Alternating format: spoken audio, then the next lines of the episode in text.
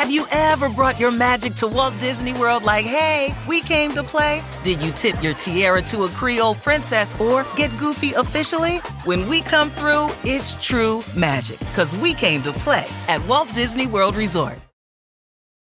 At Capella University, you'll get support from people who care about your success. From before you enroll to after you graduate, pursue your goals knowing help is available when you need it. Imagine your future differently at capella.edu.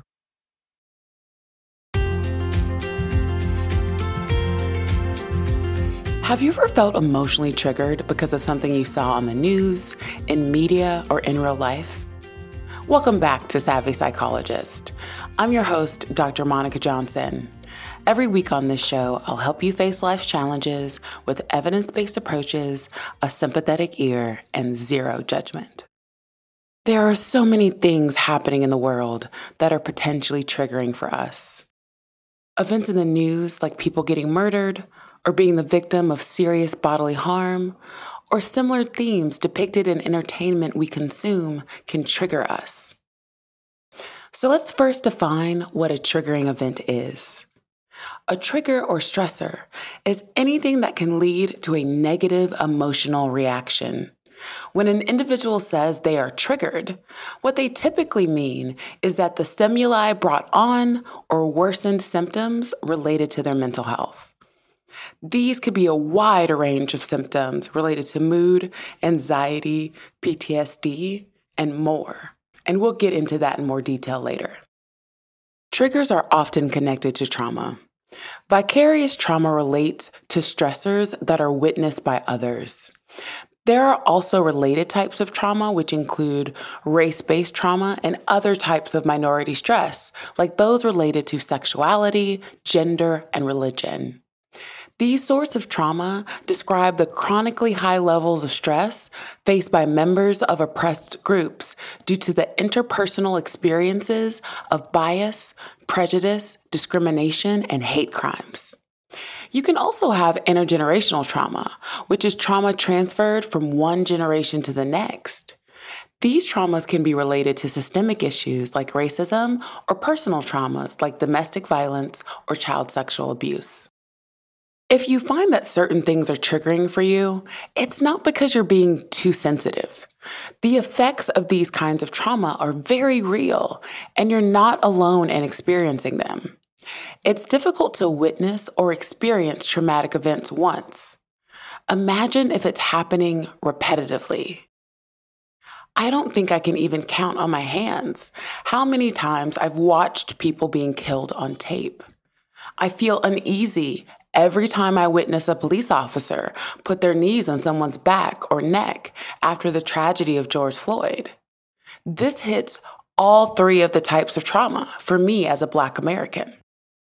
Some of the effects of trauma that you might experience include fear, hypervigilance, depression, rage or anger, feeling lonely or disconnected, memory problems, headaches, insomnia, body aches, decreased self esteem, hopelessness, and feelings of shame or guilt. What is one to do about all of this? I wish I could say that the world would be drastically better tomorrow, but that's unlikely. That scope of change generally takes time. If you remember back to my allyship episode from last summer, some of that sentiment resonates here. If you want to feel empowered in the long run, you have to pace yourself and listen to your limits around these types of triggering events. Here's an acronym I've crafted to empower you to find equilibrium between being informed and active when facing the world's stressors and taking a time out so you can rest. E is for enforce limits. Know your limits and adhere to them in a non judgmental fashion. Remind yourself that it is acceptable to take a break and that you are not abandoning the situation or others. Set a time limit that seems reasonable to you to use distraction. This can range from five minutes to days, depending on the scenario. Perform opposite action to the guilt that comes up. These false feelings of guilt will keep you tuned in when you need to tune out. Sometimes we think we don't deserve a break because so much is happening in the world, when in fact, that is the very reason why you need to take one. It's probably a terrible joke, but I tell my patients it's okay to take a break because the world will still be horrible tomorrow. Seriously, it's unlikely you're going to miss out on the big show. The world isn't better off if you're burned out and jaded. M is for mental barrier. Create a mental barrier between yourself and the distressing event. This can be done internally and externally. Internal barriers involve mentally pushing away from the stressful event. You can build an imaginary wall inside your mind between yourself and it. Imagine putting it in time out or setting a mental timer before you're allowed to attend to stressful images or thoughts. External ways of creating a mental barrier include a social media and news blackout, or temporarily muting or avoiding individuals that increase stress. This is often the hardest part for folks, but you do need to disconnect from the world occasionally.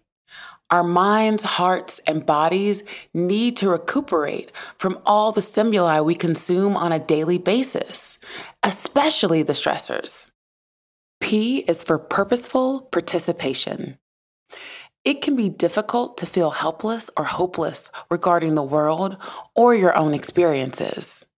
One of the ways to combat that is to find ways to give back as often as you can. Seek out purpose because that is where you discover your power. Give back to others in small and meaningful ways. This can be volunteering, helping a friend or family member, retweeting an important cause, or giving someone a hug. O is for other emotions and thoughts. Do things that replace your negative thoughts and emotions with neutral or opposite ones. This can include watching emotional or comedic TV shows, reading a book, looking through old letters, playing games on your phone, or singing a song in your head. Remember all that depression and rage I discussed earlier? We need to soothe these emotions by activating other emotions. As you may have guessed already, those in healthcare professions or caregivers can also get vicarious trauma through their work. So, figuring out self care is crucial. On a daily basis, I watch at least one comedic show as a way to bring lighthearted emotions into my life. You could stop me at random on the street and ask me what comedic show I'm currently watching, and I could tell you without skipping a beat.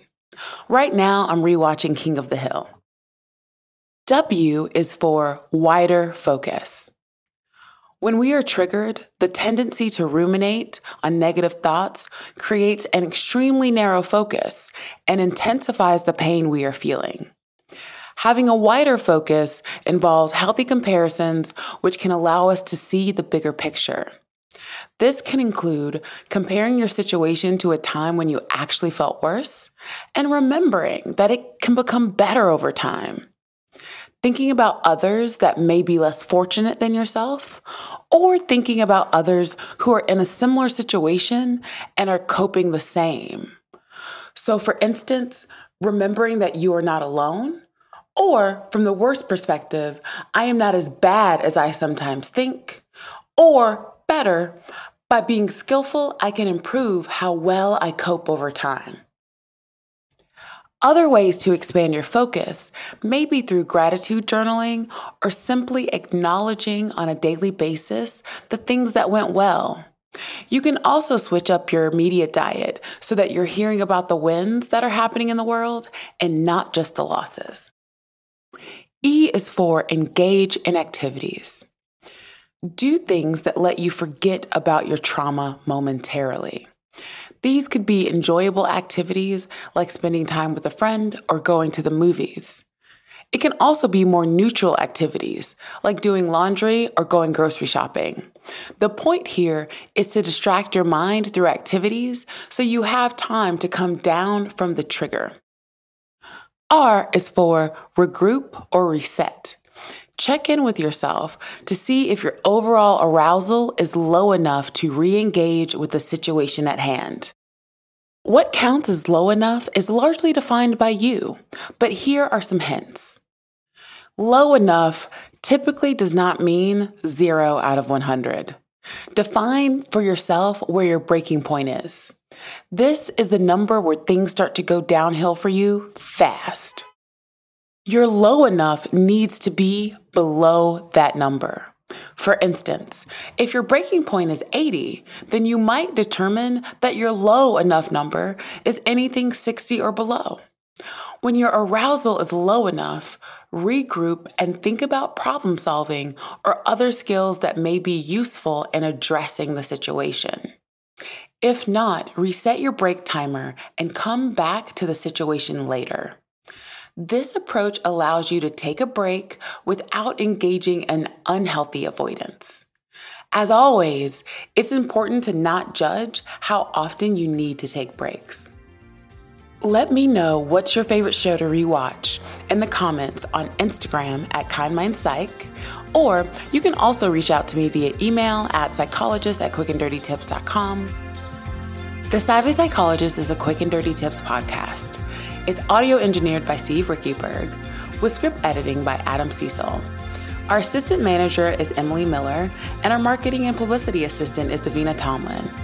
Follow Savvy Psychologist on Apple Podcasts, Spotify, or wherever you listen to podcasts. That's all for this episode of Savvy Psychologist. Thanks for listening. I'll see you next week.